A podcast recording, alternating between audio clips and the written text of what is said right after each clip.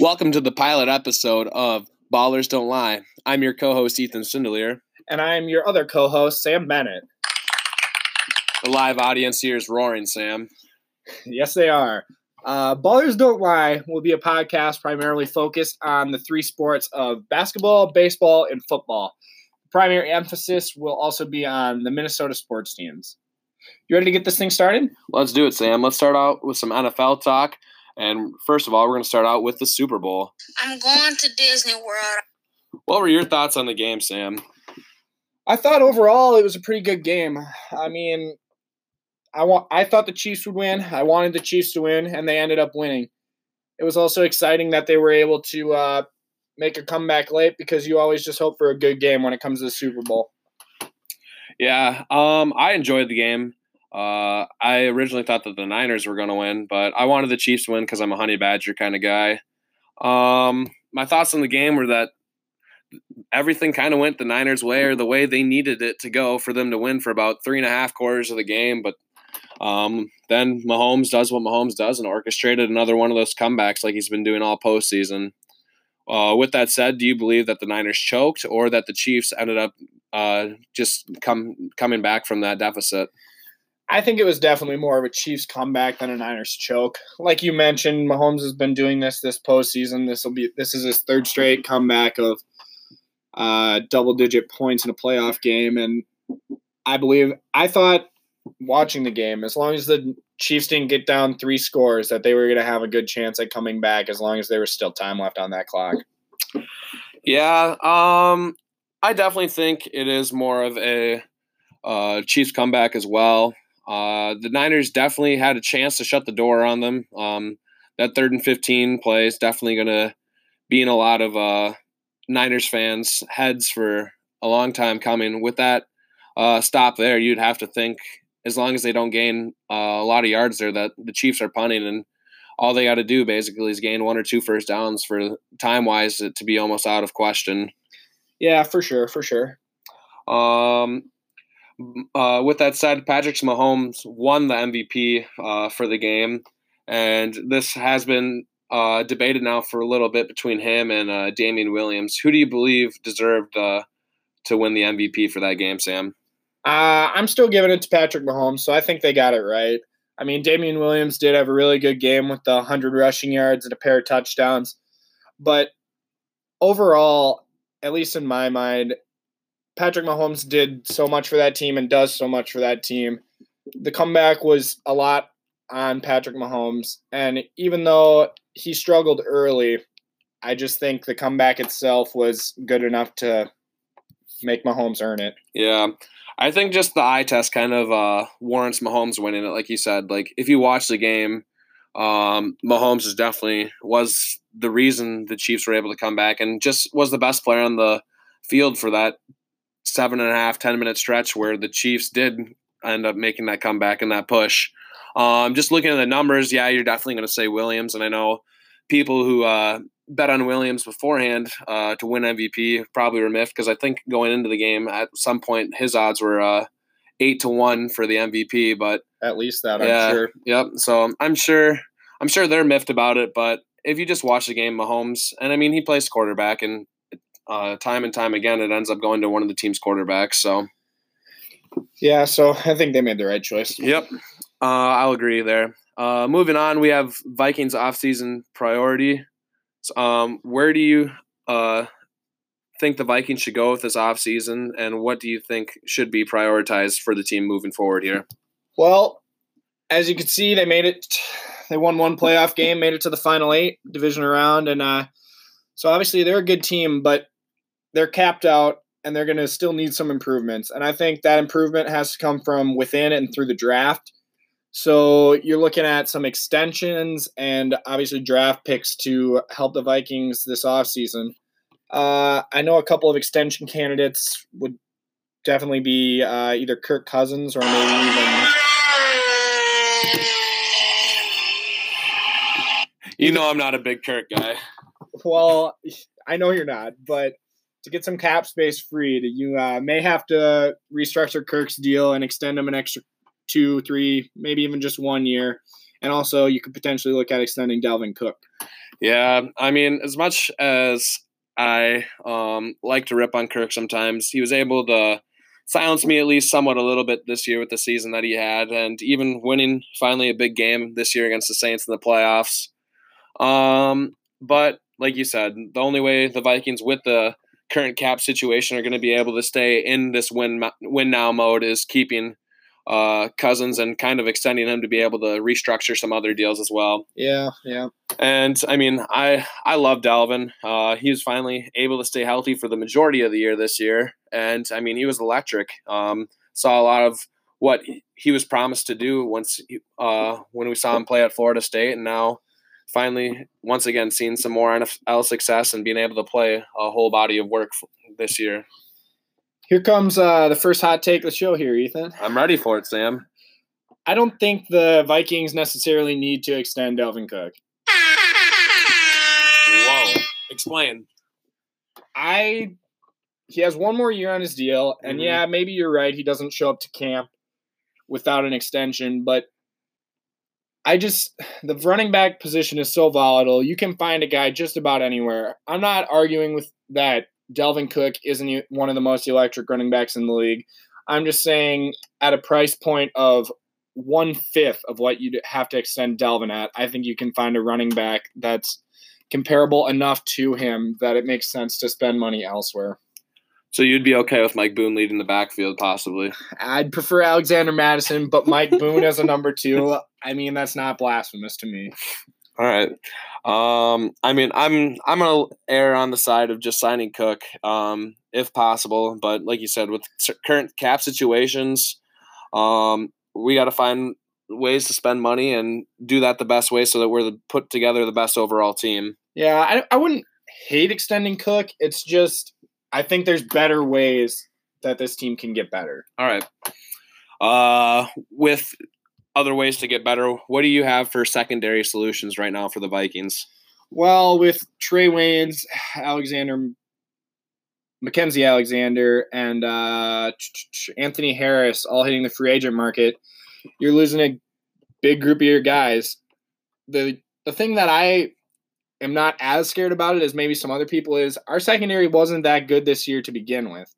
So I feel if you're able to re-sign Harris either on the franchise tag or to a long-term deal and find a potential good corner replacement in the draft or sign a bounce back candidate for cheap, I I don't see how our secondary is going to be any worse than it was this year, even though it wasn't terrible. Yeah. Um, I definitely agree that uh, retaining Harris should be a priority for us. Um, I think the best solution with that going forward is going to be to franchise tag him, and I want to say that that number is probably around 12 million for safeties. I would say it's at least 12 million. Yep. It's around there. I'm not 100% Yep. sure though. Um, other solutions, hopefully being able to bring back at least uh, one or two of those guys that you mentioned uh, from corners, and then like you said, targeting uh, secondary players in the draft. And we all know that Zimmer does love drafting corners. So Yes, he does. And uh, one interesting one would be Trevon Diggs, Stefon Diggs' younger brother. He's from Alabama. He's a potential first or second round pick, so maybe him. well, that's just what we need another prima donna on the team. Um, what do you think the Vikings should do with the whole entire Rhodes situation, especially with how poor he played this year? I mean, such a big cap hit. I don't want to get rid of him for nothing because he's. I think he's still a playable corner, not one that you want to see playing all the time. But if he's playing like fifty percent of the snaps, it's it is what it is. Uh, that being said, if you could get anything for him as far as like maybe a fourth or fifth round pick, I'm not really sure. I wouldn't be opposed to them trading him if that's available. Yep. Um, just positionally moving forward, what what uh, areas do you think the Vikings need to address with this upcoming draft? Well, as we're already talking about uh, defensive backs, that's definitely another big one. I would say specifically corner and potentially safety if Harris is leaving. Uh, and then on top of that, as the Vikings have needed for many years, their offensive line is still not where it needs to be if we're going to focus on the play action and run game as much as we are. Same story, different year. Um, so Sam, do you kind of want to talk about some uh, XFL stuff coming forward now? Uh no, next. All right. Moving on, then, we're going to be getting into an NBA segment coming up here. Starting off with the NBA segment here, Sam. What's wrong with the Timber Pups? I don't know, man. They just dropped another one of the Kings last night, making it 12 in a row. On top of that 12 game losing streak, it dates back to pre Thanksgiving since the Timberwolves have actually since the Timberwolves have actually won a game with Karl-Anthony Towns in the lineup. He was all talking about being disrespected, and I mean, he feels like he was snubbed from the All Star game too. But I mean, he missed time this year. He, we don't win games whether he's in the lineup or not. I mean, I don't know how you c- categorize yourself as a star when you can't win a game. I mean, I still think he's a star. It's just a matter of how big of a star. It is. I'm coming into the season, I thought he was going to be a top ten player in the NBA this year, and uh, right now he's not there. I, I do love Cap, but do you think he could be a number one player in a championship team, Sam? As of his current game, no. Could he progress? I think he needs to be able to pass the ball and get people open shots other than himself better than he does. And obviously, he needs to step it up on defense. The Timberwolves defense has been atrocious with him back in the lineup ever since he came back from injury. Um, yeah, I mean, I think the other big thing for the Wolves' struggle is that Wiggins is back to normal Wiggins, or I guess a little above normal Wiggins, what he's uh, been in the past. And at the same time, I mean, it's not absolutely terrible, but it's not max contract worthy. Yeah, for sure. I mean, Wiggins is Wiggins showed up at the beginning of the year, made you think he was gonna maybe even be an All Star this year, and then KAT got hurt, his play declined. He's been a little bit better as of recent, but not back up to where he was at the very beginning of the year. Yeah. Uh, with the trade deadline in approaching, what do you think the Wolves should be doing here? I think the Wolves, honestly, Rosas has been the Twins or the Timberwolves GM has been preaching. You trust the process? I trust the process. Uh, has been preaching getting star level players.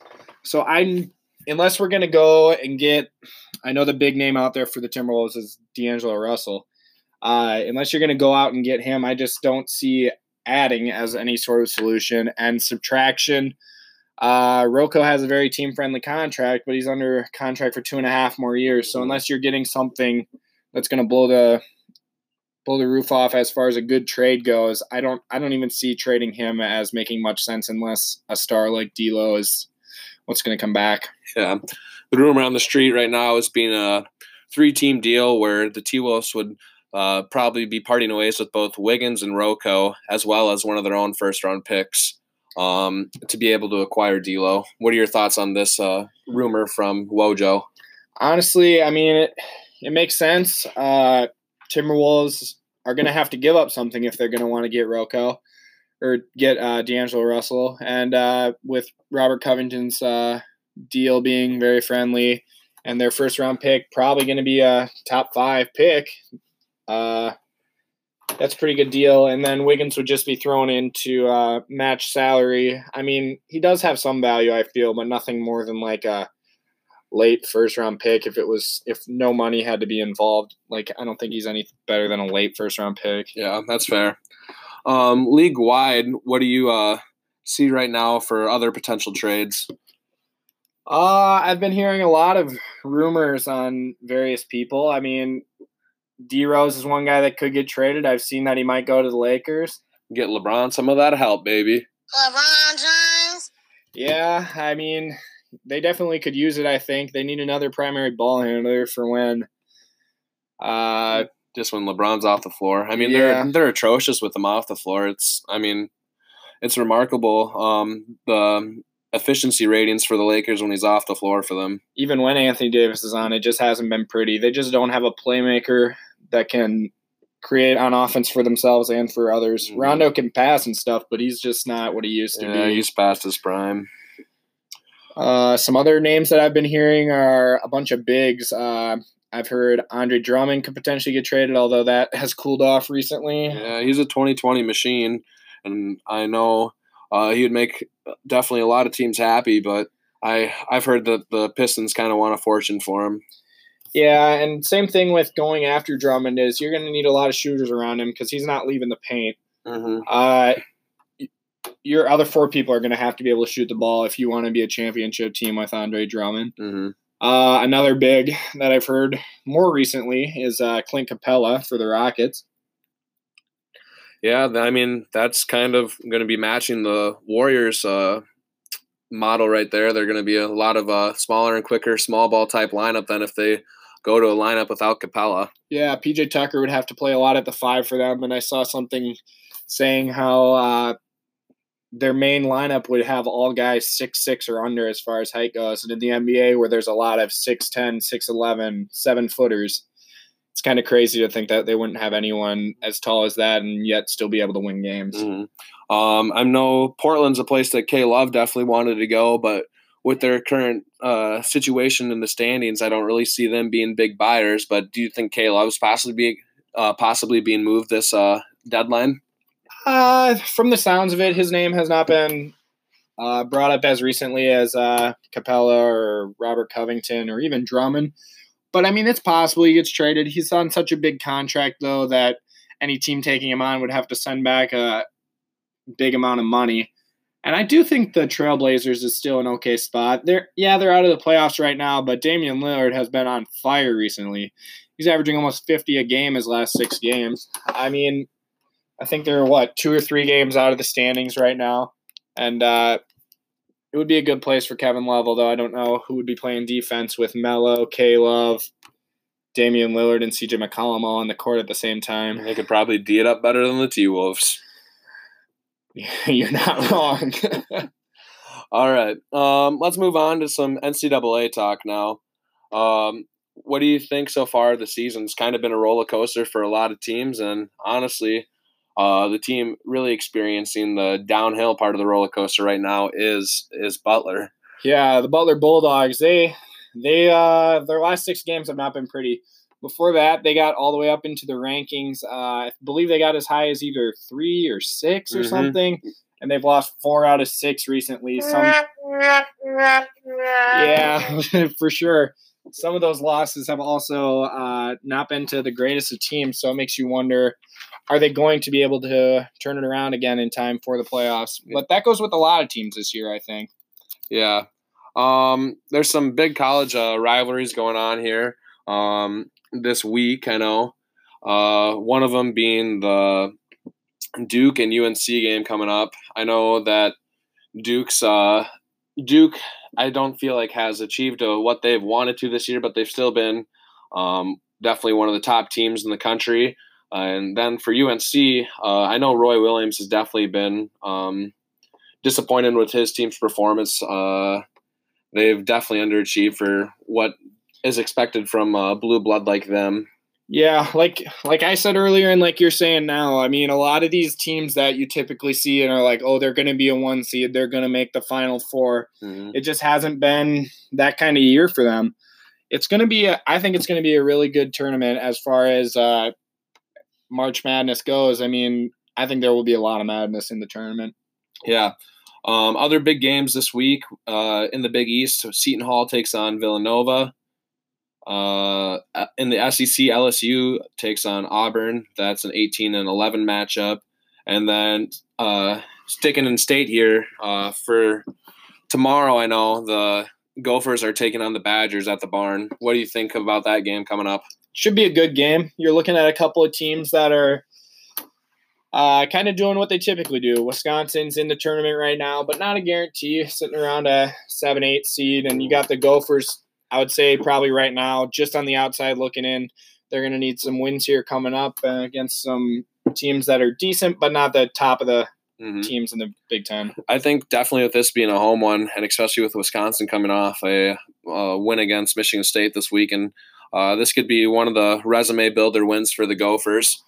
Um, I think some of the storylines of the game is going to be Oturu and the Reuvers matchup. The two bigs are uh, the best players for both teams. Both Minnesota bred. Yeah, that's definitely one of my most uh, frustrating things when watching Wisconsin, seeing a bunch of Minnesota guys uh, in the lineup for them between Reuvers, Wahl, and uh, even uh, Mr. Grayson Allen Jr. himself, Brad Davison.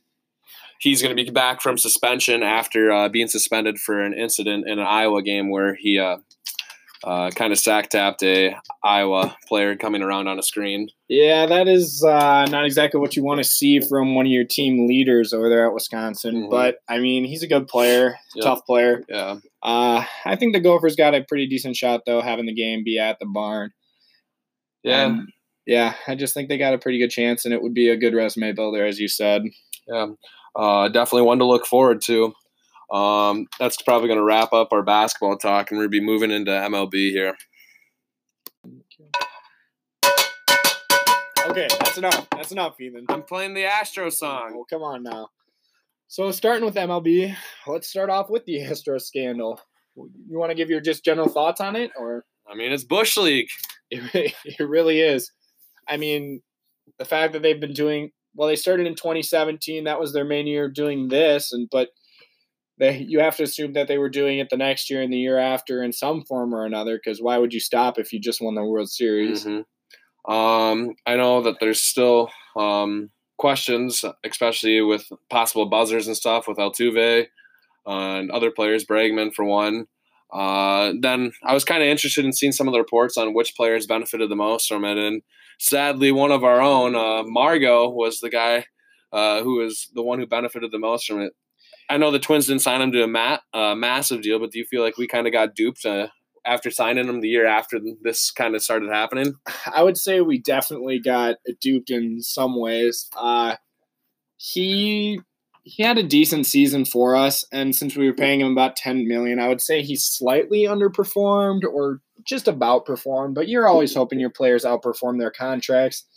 So yeah, I would say in some ways we did get duped a little bit, but we paid him. We didn't pay him a massive enough deal to be banking on what happened that year to continue to happen or even improve upon that. Mhm. Uh, I also uh, think it's interesting that uh, I've seen a couple of other players from other teams talk about it, and uh, well, there's two sides of it. There's been a lot of pitchers, especially uh, like Mike Clevinger of the Indians and Trevor Bauer, now of the Reds, but was of the Indians, uh, come out and talk about how bad this is for baseball and like how upset they are. And you think you could see maybe a few beanballs coming if they play. Yeah, no, without a doubt. Um, I, I mean, I'm, I'm just amazed that something like this, I guess, would happen or would be like allowed to happen, especially with. You just kind of feel like baseball um, just doesn't really like need this kind of a negative attention. Uh, I know they were always criticized uh, for, say, the steroid era, for them being one of the bigger ones in that kind of stuff, and then even the Black Sox, Black Sox scandal. Um, I think that's that. This is right up there with that. For sure. I mean, this, I feel like this has more of an impact on the game purely from a, purely from, just a bigger impact than uh like Mhm. even steroids do. I mean, you're going to get stronger and be able to hit the ball further, but if you know what pitch is coming, I Mhm. mean, that's that can Yeah. be big. Barrel it up. Barrel it up. Mhm. I think, in, and then in the second interesting thing that I've seen players talking about this is uh, how they feel like Mike Fiers, the guy that actually broke the news that the Astros were cheating, he was an ex Astro, he is now an athletic, uh, has said that they don't like how he broke clubhouse rules and went about talking about this stuff outside of the clubhouse. What do you what do you think of that? I'll tell you what I think, but you start. Yeah, I mean, just in general, I I'm just kind of amazed that I mean management and uh, just the upper level people who involved who were involved in this um, just didn't think that it was going to get out in some way. There's no way that you're going to be able to retain your whole rosters, um, especially um, for a long duration of time. People that were involved in the scandal or especially knew about it were eventually going to go to other teams and once you go to other teams, you're not going to get, or you're not going to want to be playing a game where you're you're getting cheated in, or you're getting duped in like that. So, I definitely think that him being able to speak out's uh, uh, brave, but it's just it's right for the game. I think so too. I mean, I've seen I've seen people say, especially ex players, be like down on him for sharing it. Like, why don't you share it when it's happening? Because you were benefiting from their hitting ability. Like you, you, he won a World Series ring because of this Mhm. whole scheme. And now he's coming out two years later. They're just saying something's not right about that. And while I can see the point of that, as far as fans go, and especially a fan of a team other than the Astros, I want my team to have the best chance possible of beating other teams within the rules. So if the other team is if the other team's doing something that my team isn't to benefit them, I just don't I just don't think that should happen regardless of regardless. Yeah. Um with that said, do you see any uh, regression from the Astros? I know they still have a very talented roster. They have a veteran manager coming in uh, in Dusty Baker from the Nationals. What do you what do you expect from them now without being able to benefit from uh, this kind of uh, technology and cheating? Regression, I am not 100% sure how that'll look. No one obviously is. Uh, I would expect at least some regression from most of their players because if you know what pitches are coming, you're probably going to hit better. If, so if they don't know anymore, they should – go down at least a little bit. I think what would be really interesting is now that the Angels are more improved by signing Anthony Rendon and the Athletics are They're right young, on their tails. young and Yep. good. I think it would be cool or interesting to see the Astros say get second or third in their division, maybe miss the playoffs, and then everyone would be burying on them for this whole sign stealing thing, and they're not as good as they were. But I'm gonna be honest, like they were good, regardless of the sign stealing thing. Like Mhm. I'm not saying they win a World Series if they're not stealing signs, but they were good. That's fair.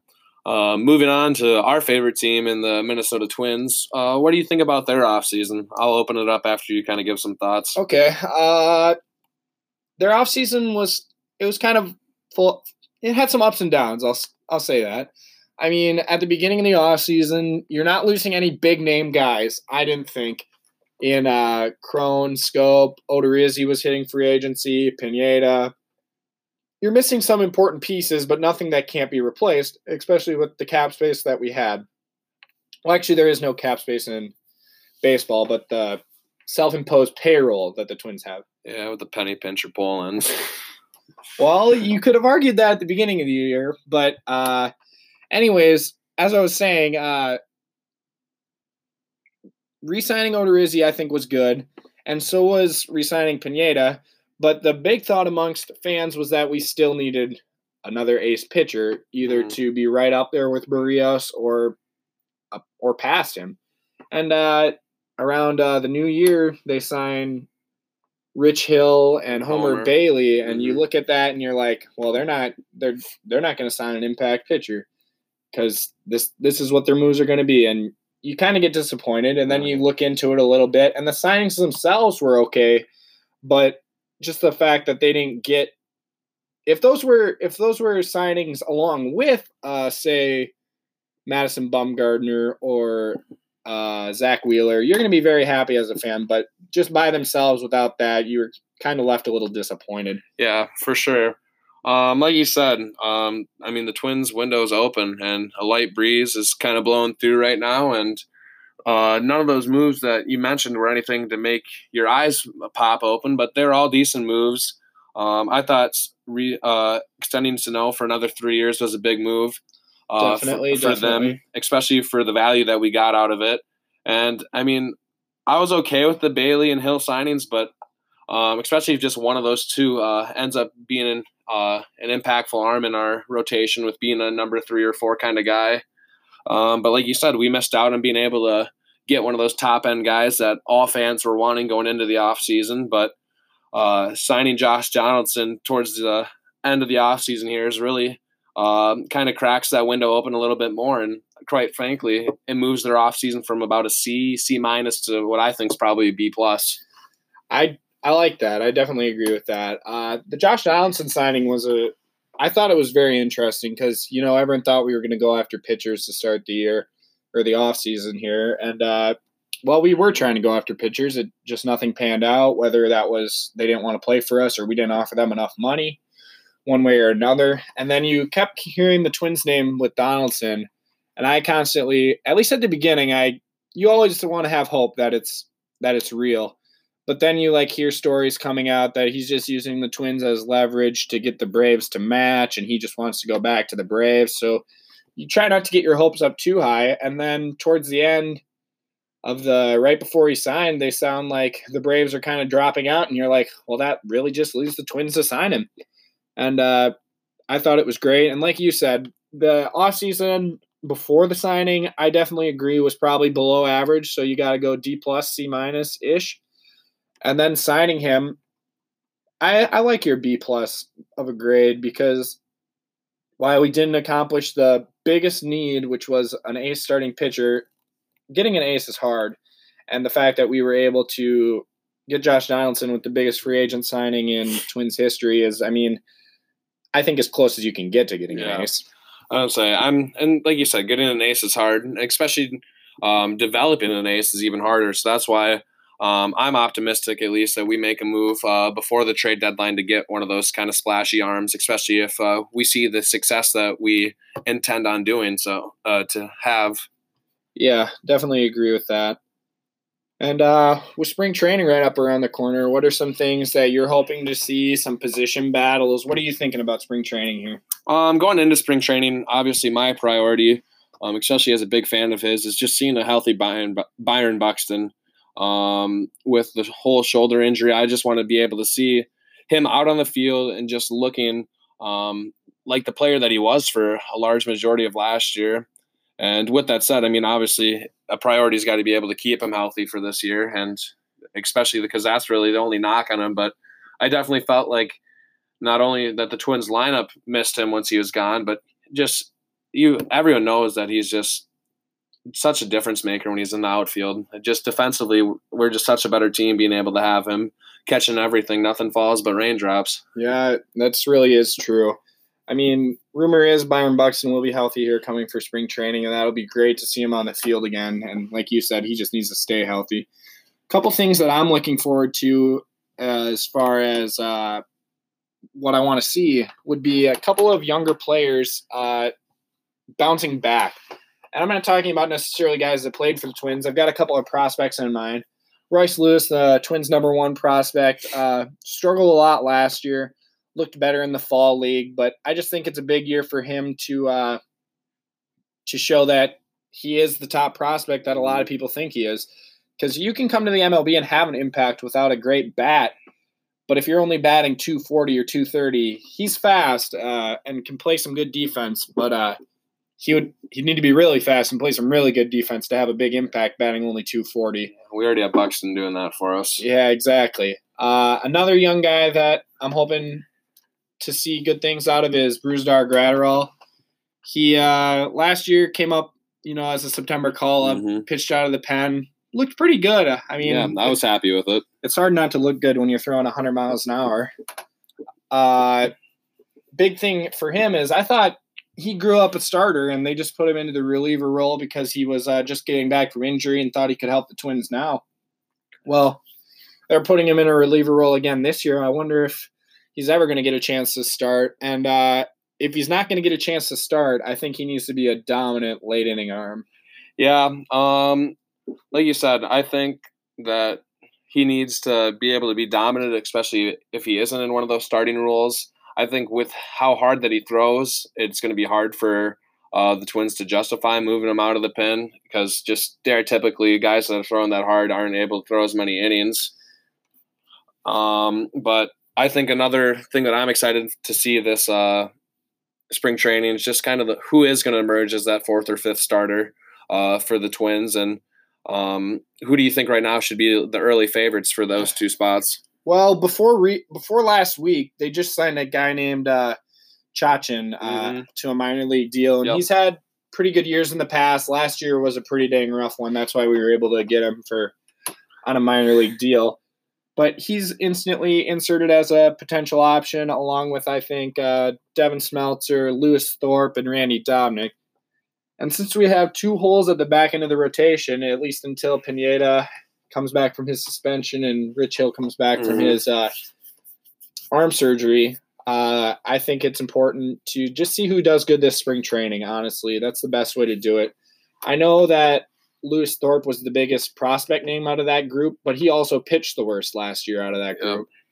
I I still like Thorpe, and uh, so I guess if I had to choose right now, I would say as long as Chacín looks decent, I would assume he'll get one of the spots. And then between Thorpe and Dominic, I would say whoever performs the best, unless Smeltzer's just going out there and mowing people down, which I Mhm. don't foresee. I would I'd prefer Thorpe, but if Dominic has a good spring and Thorpe doesn't, I'm okay with Dominic. Yeah. Um, I would say I I like those takes. I'm right now. I'd just put Dobnak. I feel like they're kind of invested in believing him, especially after letting him uh, get the rock in that playoff game against the Yankees this year. Um, the other kind of just last thing that we want to see here or intend on seeing for spring training uh, is just who's going to fill out these last couple roster spots for the Twins for bench players. We still got uh, Tortuga, who's a fan favorite. We got Jake Cave, who uh, played well for a portion of the year. We have LaMonte Wade uh, also. Um, just kind of who, who do you think is going to be filling out these last spots for the Twins bench? Yeah, for sure. Uh, you've you look at how the roster is going to shake out this year, you're going to have four bench players, and uh, Marwin will be one. Adrianza's got two. Adrianza Mhm. and Alex Avila, the backup catcher. So you're really looking at the one last spot. And I think you look at, well, where do you think these other guys are going to play? Adrianza is a definitely a middle infielder. Yep. Uh, Marwin can really play corner outfield or corner infield. Mhm. Uh, personally, I would expect, as much as the fans may not like it, uh, Jake Cave coming up and rather than Tortuga because Tortuga's, while there is value in a bat in a third string catcher, just in case you want a pinch hit or Mhm. something like that, or even he does have some versatility. Even if he's not great at the other position, he's at least serviceable. Yep. I would expect. I would probably expect Jake Cave. Yeah, I think that's a safe bet. Um, we did carry a third catcher for a portion of last year, and um, I mean, I love Tortugan. Just like you said, he's a fan favorite, but um, just positionally and for what the Twins need, it does make sense uh, for Cave to be the guy that they end up keeping on the roster. Yeah, for sure. Um, that's going to wrap up our baseball talk. We're going to be moving into um, a special segment featuring Zach Spandy here coming up soon. All right, we are joined now by sports betting enthusiast Zach Spandy. Thanks for coming on today, Zach. Yeah, thanks for having me, boys. All right, so Zach is going to have a parlay special every single week here. What do you got right now for us, Zachary? So we got uh three three kind of parlays for the week. So we're gonna start with the main parlay. money. I'm ready for it. We're gonna we're gonna start with uh, the main parlay. You know, Big East. I mean, not Big East. Big Ten. Crazy when people play at home. We got Michigan against Ohio State tonight, six o'clock Central Time. Take Michigan minus three for the spread. They cover. Got it. Next, we're gonna go to another Big Ten. Maryland, number nine against Rutgers. I mean, number nine for Maryland, and the spread's only seven and a half at home in the Big Ten. That's an easy, easy dub right mm-hmm. there. Rutgers has kind of been struggling, haven't they, Sam? Book it. Book it. Next, we're gonna go to Michigan State, number sixteen versus Penn State, number twenty-two. Just got a notification. Penn, Michigan State football head coach just resigned. I mean, they're gonna be heated tonight. Take Mhm. the minus eight and a half. Bring it to the bank. Next, we got a we got a nice one here. We got Arkansas versus number eleven Auburn at Arkansas. It's not March. It's still February. This game is gonna play like it's in March. Arkansas is plus one, projected to lose at home. They win outright. And lastly, we got the good old Big East. This is probably my favorite pick. If I had millions of dollars, I would put it on this bet. DePaul versus Xavier at DePaul. Xavier sucks. Line for DePaul is minus one. Fuck that. Excuse my language. Take the alternative line. Take the minus six and a half. Minus six and a half. Minus six and a half. Screw the minus one and a half. Take the minus six and a half. They're winning by at least seven tonight. All right. All right. I like it, Zach. That parlay is going to pay out 35 times. So put your mortgage on it. All right. Shut up and take my money. What else do you got, Zach? You said you had a couple other parlays, possibly. We got the Butler parlay for tomorrow night against Nova. Lines aren't out Bulldog yet. I don't care. yep. You take Butler spread. I don't care if it's minus 12. I don't care if it's plus seven. You take the Butler spread and you take the under. Butler, top six defense in NCAA Division One college basketball. Dang. Giving up less than 60 points a game. take the under. That's clams. Parlay it with the Butler spread. They cover. You got it. You. I was saying We got- without the lines, you don't know that payout, right? No, don't know. And I think it's usually it's probably about 2.4, 2.6 probably around there. All right. And then our last parlay, a future parlay. We all know about Kobe dying. Mhm. LA, California in general, going to be turned up for the championships. Take the Lakers. Plus 250. Close. Take the Lakers plus 250. Parlay that with the Dodgers plus 600. And the XFL Los Angeles Wildcats plus 700. Parlay all that oh, together. Man. take the 195x. If you're feeling a little ballsy, add SDSU to win March Madness. Get that return, 3,700x. Even if you put a dollar on it, that's money, baby. That's money. Take it to the bank. Take it to the bank. You're making at least three dollars if you put a penny on that, baby. I like that. I like that. All right. We we like all those, Zach. Um, thanks again for coming on. We look forward to having you on next week. Yeah, I appreciate it. Thanks, Zach. Yeah, see you, boys. All right. That just about concludes our first episode of the Ballers Don't Lie podcast. You got any final thoughts for us? Um, no, I'm I'm happy with the work. I mean, Zach's got us uh, some big bets here coming for all of our listeners. Uh, we hope you enjoyed the show. Um, make sure to drop a like, some comments, and thank you. See you next week. Yes, sir.